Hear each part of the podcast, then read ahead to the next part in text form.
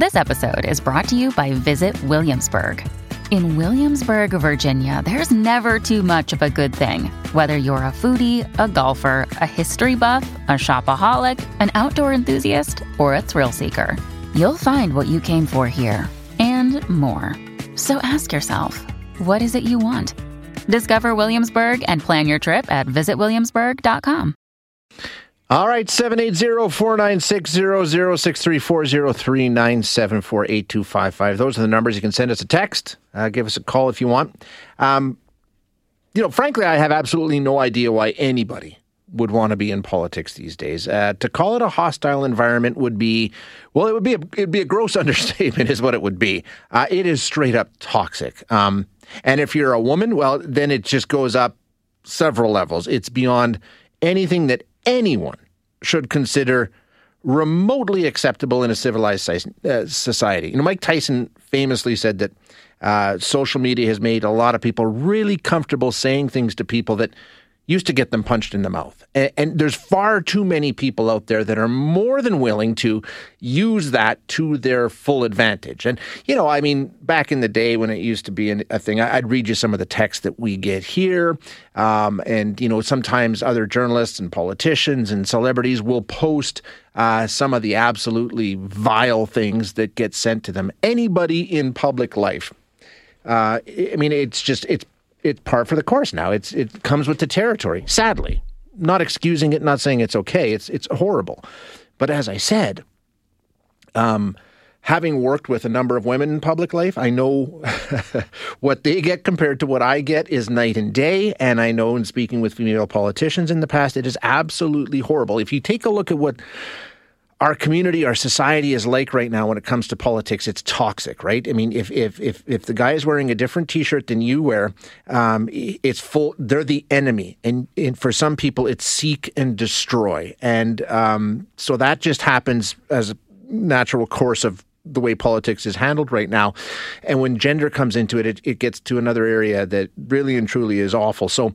Um, in the end, we all suffer, right? Because good people just take a look at this environment and say, I want nothing to do with this. Absolutely nothing. So there's a lot of really good men, and more so, I would say, women who just say, forget it. I don't, I don't need to invite that into my life. It's crazy. And we lose out because some people who might be really good for us um, just say, yeah, sorry, I don't want to be part of that. So um, there's been some work done around this, and we're going to chat with one of the people behind that work. Dr. Heidi Tworek is a Canada Research Chair and an Associate Professor in International History and Public Policy at the University of British Columbia. She joins us now. Uh, Dr. Tworek, thanks so much for your time. I appreciate you joining us.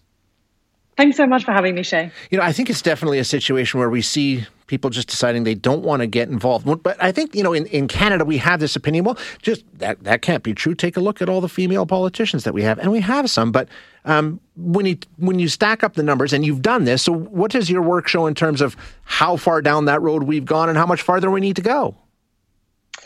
Yeah, so it shows us that in the federal elections of 2019 and in 2021, we did have record numbers of women entering into parliament. So that sounds great. But then when we look at the actual numbers, what we see is it went up from 98 to 103 women. So now we're at only 30.5% of uh, MPs in Parliament are currently women. And if we look at that in a global ranking, yeah. Canada ranks 59th in the world in terms of the percentage of, of women, so below Cameroon, Chile, Spain, and Senegal, just to name uh, four other countries. So there's really a long way to go. And we know there's a number of barriers, right? There's a number of reasons that we have uh, underrepresentation of women in politics. And some of it isn't social media, but some of it is.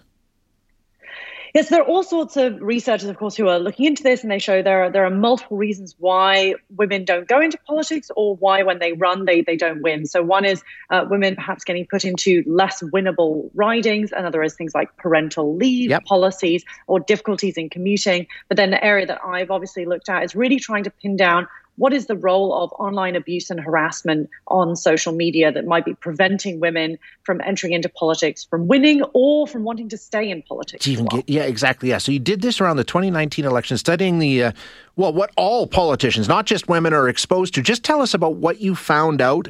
Uh, you know, sort of in the broader scheme of things, the bigger picture, and then we'll drill down on it after that. But in terms of what you saw during the 2019 campaign, what did you see? Yep. So what we wanted to do was rather than just focusing on a couple of candidates, we decided to look at every single person who was a political candidate from any party in the election. And we used um, something called a fire hose where we took down every tweet that was directed at anybody who was a political candidate. And then we developed a model to classify whether those tweets were positive, so praising, uh, neutral, discussing policies, could be robust, but discussing policies, and then low, medium, or high negativity, which meant attacking somebody's identity. So that was really important this episode is brought to you by Shopify. Forget the frustration of picking commerce platforms when you switch your business to Shopify, the global commerce platform that supercharges your selling wherever you sell. With Shopify, you'll harness the same intuitive features, trusted apps, and powerful analytics used by the world's leading brands. Sign up today for your $1 per month trial period at shopify.com slash tech, all lowercase. That's shopify.com slash tech to us to say robust political discussion is when we debate issues. When we get into negativity is when we're attacking the mm-hmm. person because of their identity. And and perhaps no surprise, given your introduction, um, only seven percent of the the million tweets that that we had were actually positive.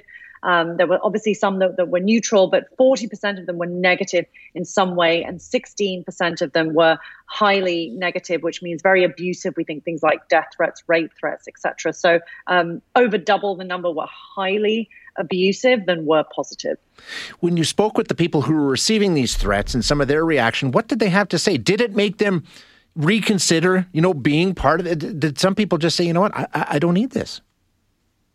Yeah, so that's the other thing that we did in our research was um, not just to look at the tweets, but also to really speak to people because sometimes numbers don't tell you how people react to them, what they right. feel, and what their plans are afterwards.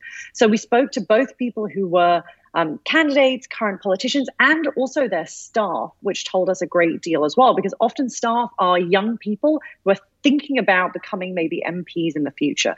So we found that there were all sorts of ways in which um, women were very discouraged about politics. So ways in which they were abused, um, where they felt that, especially when they spoke out on issues, they got even more abuse, where they worried that certain topics weren't being discussed as much. And we saw staffers as well who'd originally thought about going into politics, seeing the sort of abuse that was heaped on the person they were working for, then saying, you know what, this might not be for me. And that's really worrying in terms of the, the pipeline and trying to get to a place where we have politicians who represent the diversity of the Canadian population. Um, how can we fix this? Can we fix this?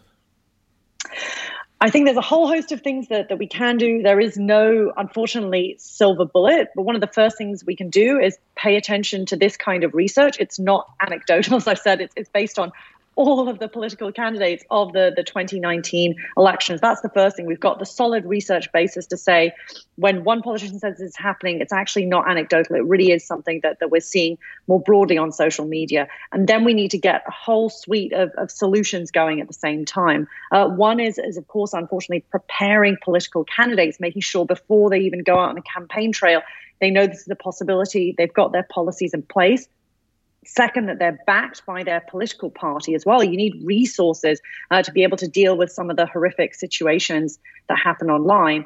Thirdly, individual users, you know, we, we also have power over what we post, what we retweet, taking a pause, it turns out, other research tells us, very important in terms of ensuring that we just don't dump on someone without thinking. And then, of course, there are the social media platforms themselves whose algorithms are really designed for engagement, right? They don't yeah. care whether that engagement is anger, fear, happiness, etc. Uh, what they want is engagement. And if anger and hatred is what's driving engagement, they're going to encourage that. And so, what we need is also online regulation that gets us more transparency from platforms to understand what's happening, more responsiveness when we have terrible things that are um, akin to rape threats, death threats. We see this happening. Social media platforms don't respond fast enough. And then, obviously, in Canada, as in many other countries, we're thinking about other ways of, of regulating platforms to get them to do much broader risk assessments in terms of what's happening online. When we talk, I mean, and I'm, not, I'm sure you're not surprised by this. Um, I'm getting texts from listeners. So why are you making this about women? Everybody gets this. Yes, everybody does get this. And I think we've done a pretty good job, Doc, of saying everybody does get this. But women get worse and more often. I mean, you have the stats to back that up. I mean, it's just a fact.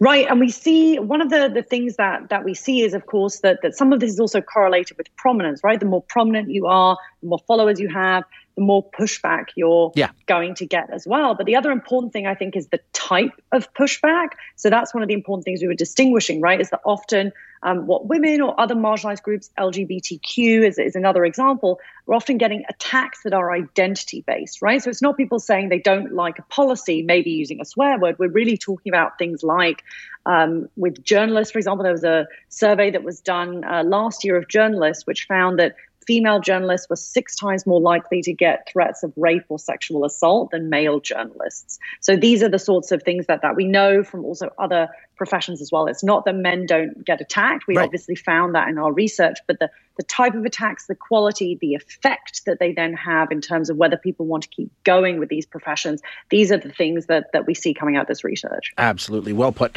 Uh, Dr. Tworek, thank you so much for your time. I appreciate you joining us.